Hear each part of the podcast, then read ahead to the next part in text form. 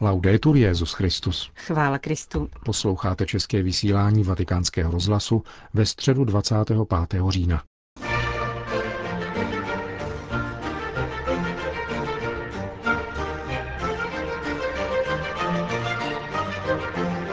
Na svatopetrské náměstí přišlo dnes ráno 30 tisíc lidí, aby si vyslechli pravidelnou katechezi Petrova nástupce.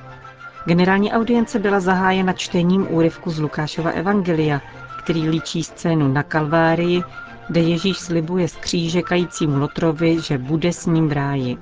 A právě ráji, jakožto cíly křesťanské naděje, byl věnován dnešní 38. díl cyklu katechezí papeže Františka.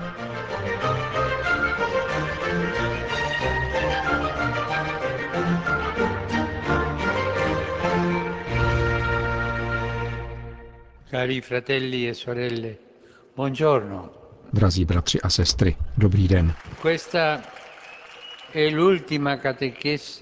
Toto je poslední katecheze na téma křesťanské naděje, jež nás provázelo od začátku tohoto liturgického roku. A uzavřu jej promluvou o ráji jako cíli naší naděje.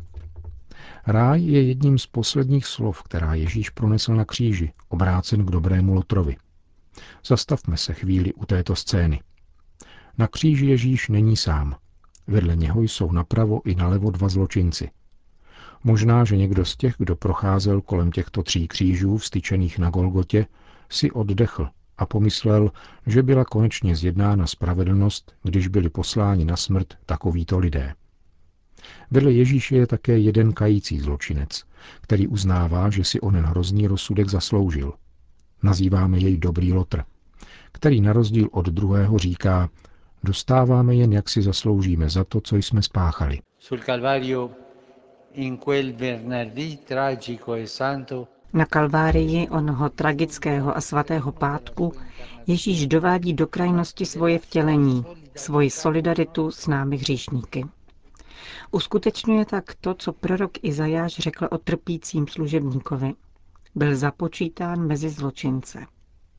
A tam na Kalvárii se Ježíš naposledy setkává s hříšníkem, aby také jemu do kořán otevřel brány svého království. Je pozoruhodné, že je to jediné místo, kde se v evangelích objevuje slovo ráj. Ježíš jej slibuje ubožákovi, který na dřevu kříže nalezl odvahu vznést k němu tu nejpokornější prozbu. Pamatuj na mě, až přijdeš do svého království. Neměl žádné dobré skutky, jimiž by se mohl prokázat. Neměl nic. Avšak svěřuje se Ježíši, kterého označuje za nevinného, dobrého a tolik od něho rozdílného. Tato slova pokorné lítosti stačila k tomu, aby pohnula Ježíšovým srdcem. Dobrý lotr nám připomíná, jaké je doopravdy naše postavení před Bohem. Jsme jeho dětmi, má s námi soucit a pokaždé, když mu dáme najevo svůj stesk po jeho lásce, je odzbrojen. Na nemocničních pokojích a ve vězeňských celách se nesčetněkrát tento zázrak opakuje. Neexistuje člověk, jakkoliv by žil špatně, jemuž by zbývalo jenom zoufat a byla mu upřena milost. Před Bohem stojíme všichni s prázdnýma rukama, trochu jako celník, který v onom podobenství zůstal stát vzadu v chrámu, aby se modlil.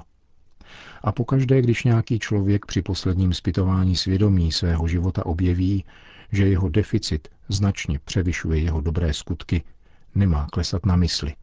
Nýbrž svěřit se božímu milosedenství. To nám dodá naději a otevře naše srdce. Dio je padre, e Bůh je otec a doposledka čeká na náš návrat. Marnotratnému synovi, který začne vyznávat svoji vinu, zavře otec obětím ústa. Toto je Bůh a takto nás má rád. Ráj není pohádkové místo, ba ani čarovná zahrada.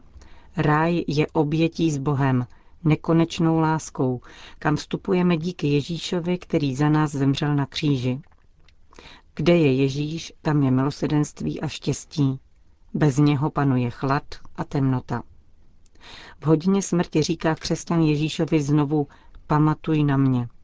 A kdyby už neexistoval nikdo, kdo na nás pamatuje, Ježíš je tam vedle nás. Chce nás přivést na to nejkrásnější místo, které existuje. Chce nás tam přivést s trochou nebo množstvím dobra, které v našem životě bylo, aby nebylo ztraceno nic z toho, co on již vykoupil. A do otcova domu přinese i všechno to, co v nás ještě potřebuje být vykoupeno. Nedostatky a pochybení celého života. Toto je meta naší existence, aby totiž všechno bylo naplněno a proměněno v lásce.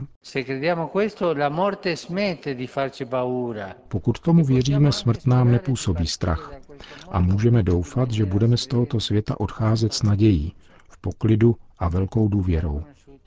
Kdo poznal Ježíše, nebojí se už ničeho. A budeme také moci opakovat slova, která stařec Simeon, požehnán setkáním s Kristem, pronesl na sklonku svého života prožitého v očekávání. Nyní můžeš, pane, propustit svého služebníka podle svého slova v pokoji, neboť moje oči uviděli tvou spásu. V tom okamžiku už konečně nebudeme potřebovat nic a nebudeme už vidět matně. Nebudeme už plakat zbytečně, protože všechno pominulo, včetně proroctví i poznání. Láska však ne, ta zůstane, protože láska nikdy nepřestává.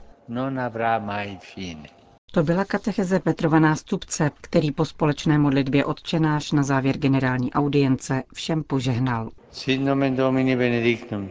ex hoc nunc et usque in seculum, Aiutorium nostrum in nomine Domini. qui fecit caelum et terra. Benedicat vos, omnipotens Deus, Pater, et Filius, et Spiritus Sanctus. Amen.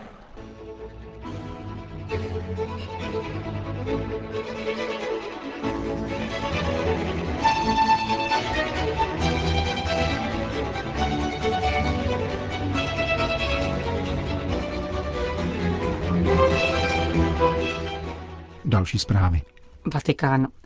Kardinála Kurta Kocha, který ve Vatikánu zodpovídá za ekumenismus, zpočátku připomínka pětistého výročí reformace v Německu poněkud podráždila.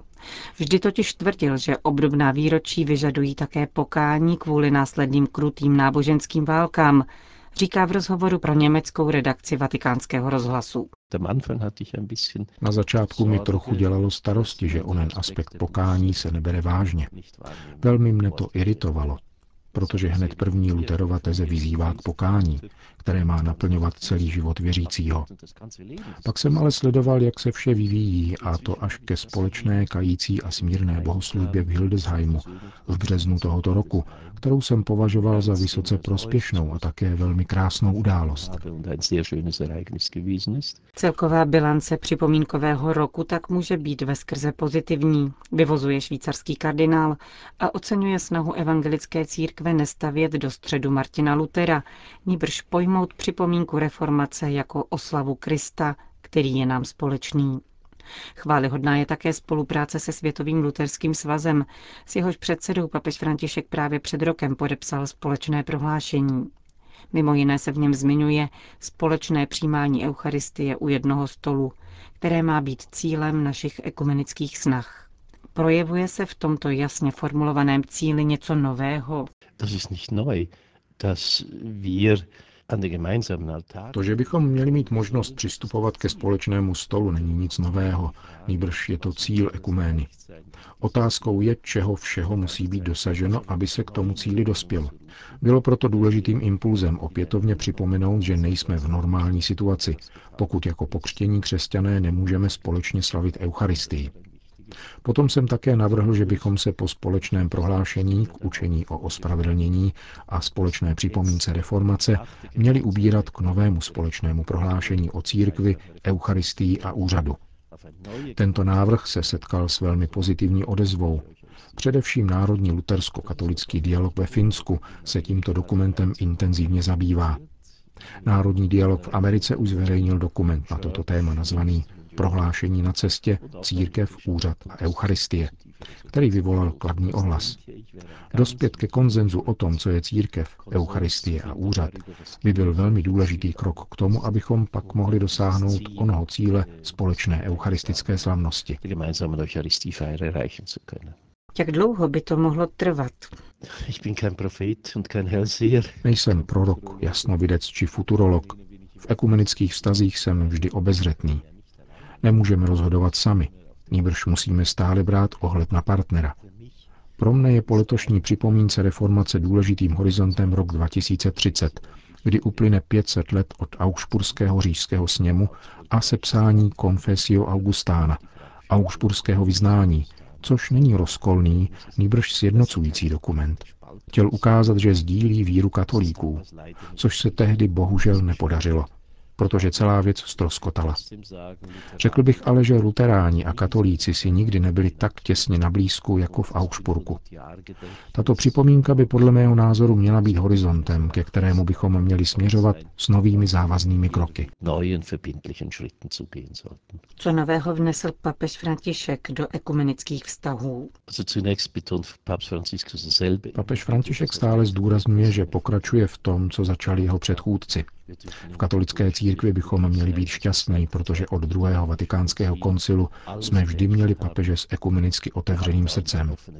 Papež František může jít dál touto cestou, přičemž je pro něj typické zdůrazňování dialogu lásky. To zde samozřejmě vždy bylo, ale bratrství, vzájemné přijetí, společnou cestu, společné konání toho, co můžeme společně konat a především také společnou modlitbu považuji za zcela podstatné aspekty. Papež František opakovaně přijímá ekumenická uskupení, která jej chtějí navštívit. V tomto smyslu už vlastně vykonává jakýsi ekumenický primát, samozřejmě bez jurisdikce. Je totiž vztažným bodem pro řadu křesťanů a v tomto smyslu není překážkou ekumény, nýbrž spíše příležitostí k ní. Dále bych rád zdůraznil, že papež František je otevřený vůči pentekostálním hnutím a dobře je zná z Latinské Ameriky. Pentekostální církve jsou dnes druhou největší realitou po římskokatolické církvi. V těchto hnutích existují také protikatolické a antiekumenické akcenty. Tím, že si je papež k sobě zve na osobní setkání, ale opět otevírá nové dveře, vedoucí také k těmto velkým hnutím a za to jsme mu přirozeně moc vděční. Uzavírá předseda Papežské rady pro jednotu křesťanů. Vatikán. Rozsvícení vánočního stromu a odhalení Betlému proběhne na náměstí svatého Petra podle italských zvyklostí už v předvečer svátku neposkvrněného početí Pany Marie, tedy 7. prosince. Jak sdělil guvernatorát vatikánského městského státu, betlémskou scénu pod obeliskem v centru náměstí tentokrát věnuje opatství Montevergine z Kampánie. Na ploše téměř 80 metrů čtverečních nainstalují umělci na 20 figur podle tradice neapolských betlémů oblečených do látkových kostýmů. Scény se budou inspirovat skutky milosedenství. Vánoční strom věnuje tentokrát polská arcidiecéze Elk. 28 metrů vysoký červený smrk urazí na své cestě do Říma více než 2000 kilometrů. O výzdobu se postarají děti z onkologických oddělení několika italských nemocnic, které se účastnili terapeutických keramických dílen koordinovaných nadací hraběnky Léne Thun Onlus. Spolu s nimi se inaugurace zúčastní také děti z oblastí postižených zemětřesením v arcidiecézi Spoleto Norča. Delegace dárců a některé ze zmíněných dětí přijme 7. prosince ráno papež František. Kenya. U města Muhory v západní části Keni přišel o život katolický kněz Evans Juma Oduor. Podle místních médií byl unesen a mučen neznámými útočníky, kteří jeho bezvládné tělo následně nechali ležet na poli a jeho vůz spálili. Těžce raněný kněz byl nalezen s hlubokými ranami na hlavě asi 30 kilometrů od kláštera sester, kde žil. Hodinu po převozu do nemocnice zemřel, aniž by znovu nabil vědomí. Otec Oduor opakovaně kritizoval policii za brutální postup vůči demonstrantům v Kisumu a za vraždy s etnickým podtextem. Je už šestým knězem, který byl letos zabit v Africe.